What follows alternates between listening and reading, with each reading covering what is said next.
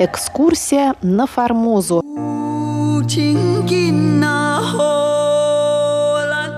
Всем привет! У микрофона Мария Ли, и мы продолжаем знакомство с книгой Валентина Лю «Экскурсия на Формозу.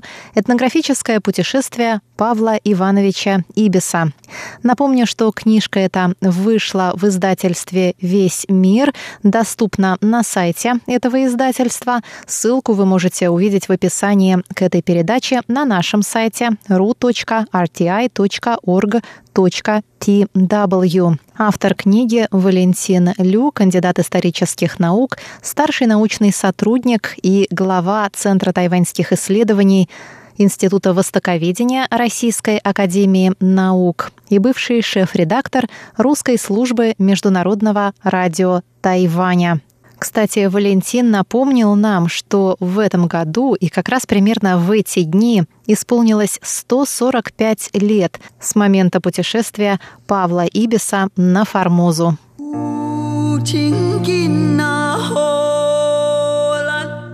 Итак, на прошлой неделе мы остановились на том, что в начале 1872 года Ибис окончил курс наук и получил на выпускных экзаменах в общей сложности 144,3 балла, став по результатам шестым из 17 выпускников штурманского отделения.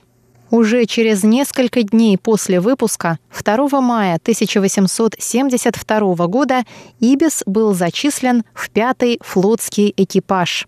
С 23 июня по 21 сентября он прослужил три месяца на фрегате «Адмирал Лазарев» под командой капитана первого ранга Новосильского, проведя в плавании по Балтийскому морю под парусами и за границу 24 дня и 62 дня на якоре.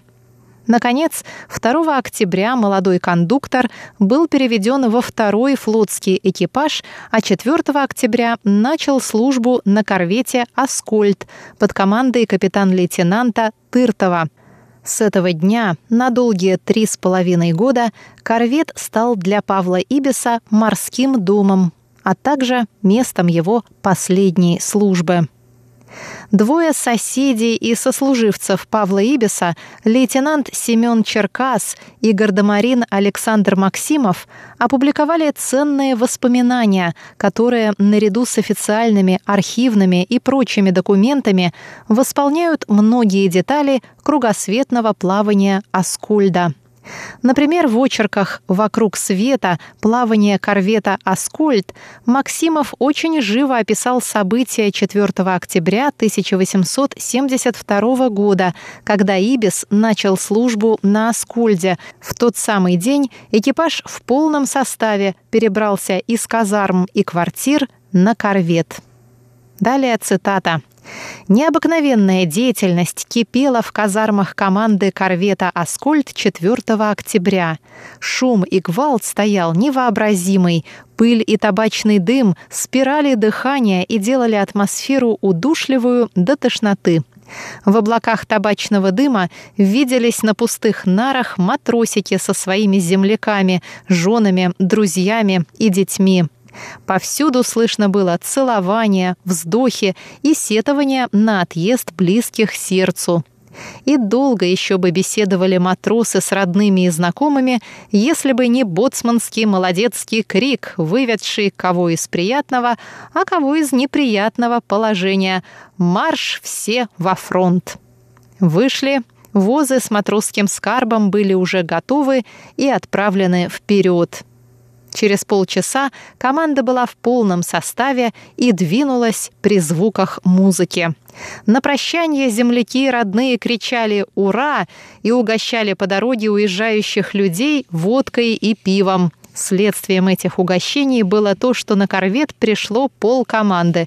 Остальная же половина собиралась в продолжении двух часов в виде процессии разнокалиберных троек, в которых роль коренника обыкновенно играл сильно подвыпивший матрос корвета, а престижными были или добрые земляки, напоившие друга до отвала, или же жена и братья. Много прошло времени, пока не собралась вся команда и не убралась в своем новом жилище. долго еще царствовал на корвете невообразимый беспорядок, пока не вступило все в свою обычную морскую колею. К вечеру только дисциплина взяла свое, и на корвете воцарилась совершеннейшая тишина, строго требующаяся на всех военных судах, не только в обыкновенное время, но даже и во время работ. Конец цитаты.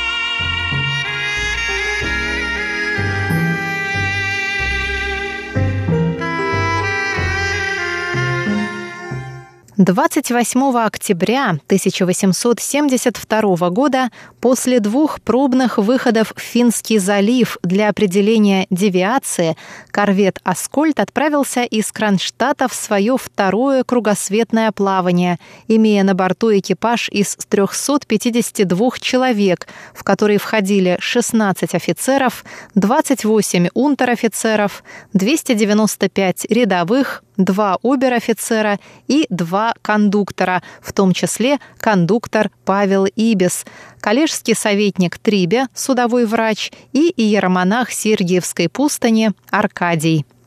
С какой целью покидал родные воды русский корвет? Вот как, по-видимому, прямо цитируя сухие казенные предписания, ответил на этот вопрос Максимов. Далее цитата.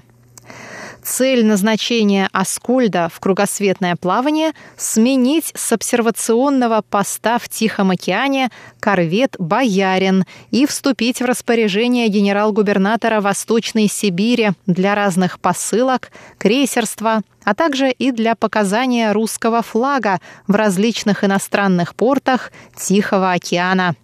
Другая цель этого плавания заключается в практическом обучении морскому делу молодых офицеров и матросов. Конец цитаты. Помимо этого, в задачи участников всех кругосветных плаваний на кораблях русского военного флота входило установление контактов с властями и различными народами в дальних регионах Азии, сбор сведений о возможных местах снабжения судов, возможных торговых отношений и прочее. Успех в выполнении этих целей и задач в ходе всего дальнего плавания зависел от слаженности усилий, доблести и здоровья всего экипажа.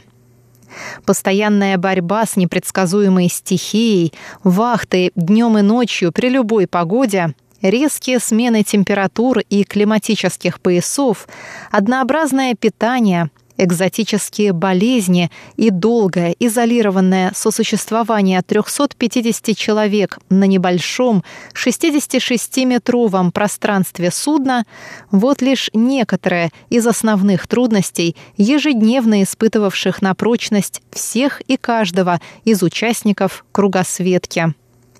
Благодаря Максимову, много месяцев делившему с Павлом Ибисом одну общую гардемаринскую каюту, мы можем точно представить крайне стесненные условия жизни молодежи на борту корвета. Далее цитата из Максимова.